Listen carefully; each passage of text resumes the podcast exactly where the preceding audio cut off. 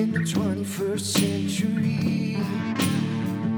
Hardworking people working hard for you and me. Moving higher, time and time again. Through the years, you'll find us here.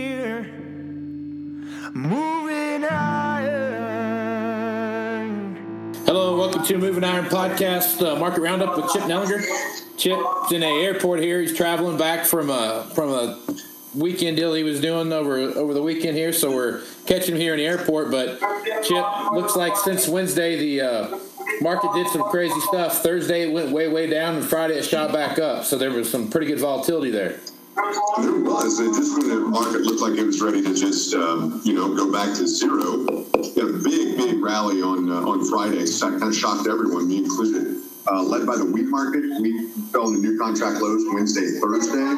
Looked like the world was ending, and we shot back up double-digit gains on Friday.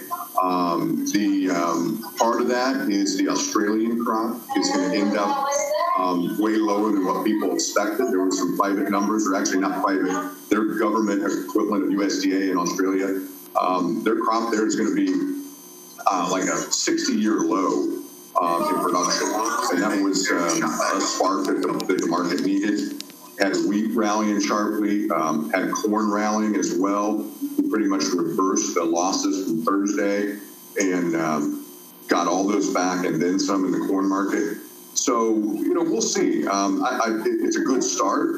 Beans are still the weak link. They did close higher, but they were definitely um, the laggard uh, on the way back up Friday, and they were the leader on the way down along the week. So um, corn held technically right where it needed to, um, about a 50% retracement. It's a good spot for it to stop, uh, but we need to see some follow through gains this coming week to kind of verify that maybe a uh, you know a temporary low is in place. We also are within shouting distance of the uh, November 8th crop report. That's going to be a big, big report. Um, update on yields, update on demand, update on world numbers. That comes out the uh, the 8th of November. So, um, you know, a lot to, to hit this market. Still a lot. To, so I'm in the airport now, flying back from Denver. But I drove out there um, on uh, Thursday, and there's a lot of crop in the field as you get into, you know, basically everywhere west of the Mississippi. Uh, a lot of crop in the field the further west you go uh, the more there is. And uh, we drove through rain again, not heavy rain. Um, so they're really struggling to get the crop out of the ground. A um, couple big wind events here recently, um, you know, throughout the uh, the Midwest, and that's um, according to producers done a lot of damage to what corn is left in the field in spots.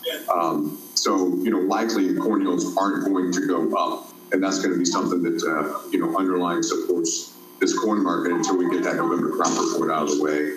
Um, obviously, beans are going to lag because of the China agreement, but uh, at this upcoming G20 meeting, um, I believe it's the 20th of November, um, President Trump and the Chinese president are supposed to uh, at least um, officially meet. And, um, you know, obviously high on the agenda is going to be uh, this, uh, this trade war we've got going on. The wheat market's going to watch uh, for world adjustments on that November crop report, as well as any, um, you know, additional talk out of Russia or Ukraine about slowing or curtailed uh, exports there, and uh, and also watching weather. I mean, uh, you know, it's been awful wet in areas of U.S. Plains. Uh, planning's a little bit late, uh, so there's some world weather spots uh, popping up that you know can affect the um, the wheat market here in the, in the next several weeks as well. So looked like doom and gloom Wednesday, Thursday, bounced it back Friday. we'll see what what we got in store this week but um, pretty um, pretty decent close. Needs still a little follow through, and um, you know which is likely uh, at least stabilization ahead of this November crop report, um, and, and, then you know all bets are off depending on what they say there. Yeah. So I'm looking at the overnights that just opened up here. Uh, I got my alert on my phone. Looks like uh, everything is is up again. You know, corn's up three and three quarters, and and the overnights in December and December 9th up two and three quarters. So everything's kind of headed off in a good direction. Yeah, and, that, and that's good to see that um, you know at least at least able to higher here. Um, there is uh, you know chances of rains coming in areas, so it's just this last um, you know, third of uh, the corn harvest and, you know, 40% of bean harvest. It's really been a struggle getting out of the field. And, uh, and historically, when you see, you know, late wet falls, um, it, it does curtail yields and, and generally, you know, historically would have seen the highest yield, especially in corn. Um, so that's still a big influence is, is weather.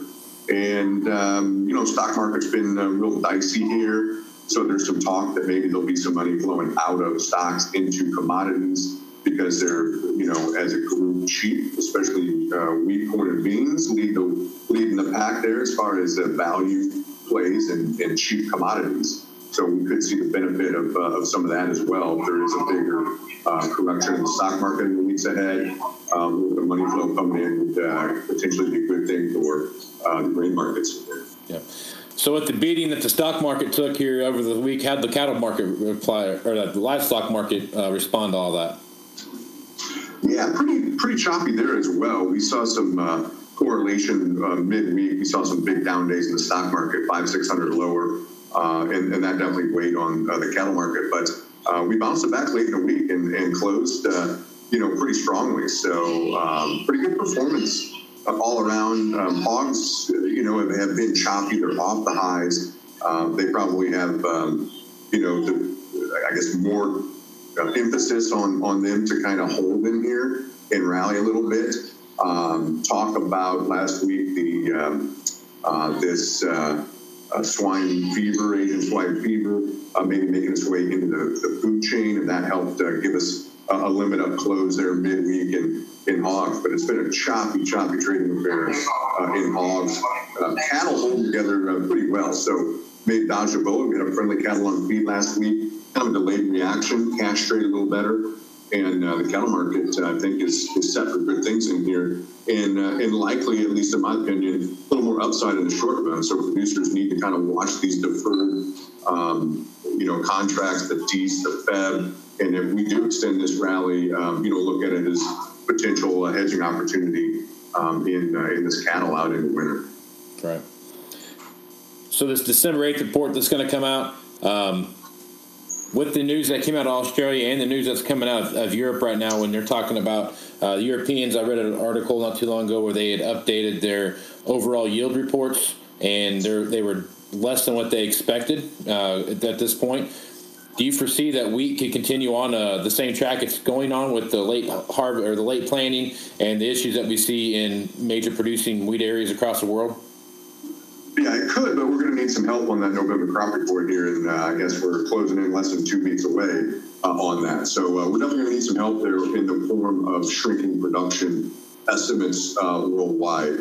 Um, we've really struggled there. There's been some friendly things to talk about in the wheat market, but yet, you know, that world carryout seems to be um, kind of stable to slightly growing, and I think that's been a, a little bit of a, um, disappointment to, to wheat traders around there. So um, it's going to take you know, at least a resumption of the trend going lower on world wheat stocks. We could easily see that in November with some of the private estimates that have, have been out here recently. Yeah. So, and then there's always the question uh, Russia and Ukraine wheat supplies.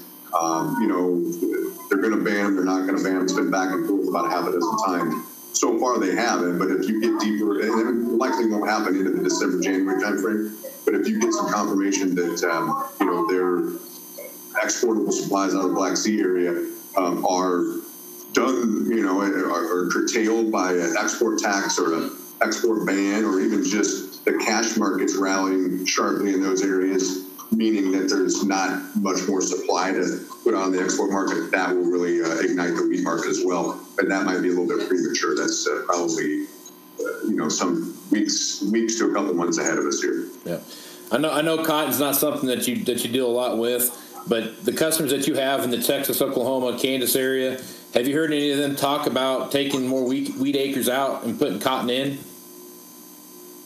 Um, you know, I haven't. I have not uh, heard much of that yet. I think there's still a little bit of a window here. So, you know, I think the next uh, week or ten days is going to be important to see how the weather um, transpires uh, out in those those areas. But it's definitely been a struggle for them. I mean, uh, you know, you got some of those areas in Texas, Oklahoma, uh, Kansas that um, you know, have essentially got half or two thirds of their total rainfall here in the last month. You know, their annual rainfall in the last month. So, yeah.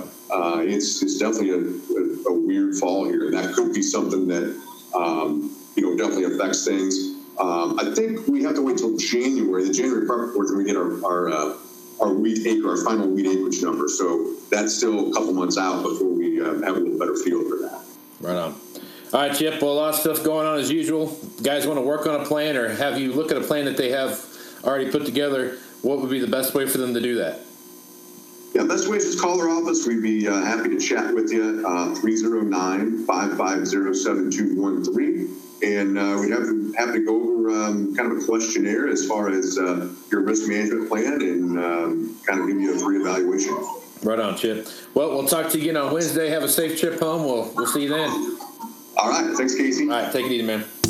Moving higher in the 21st century. Hardworking people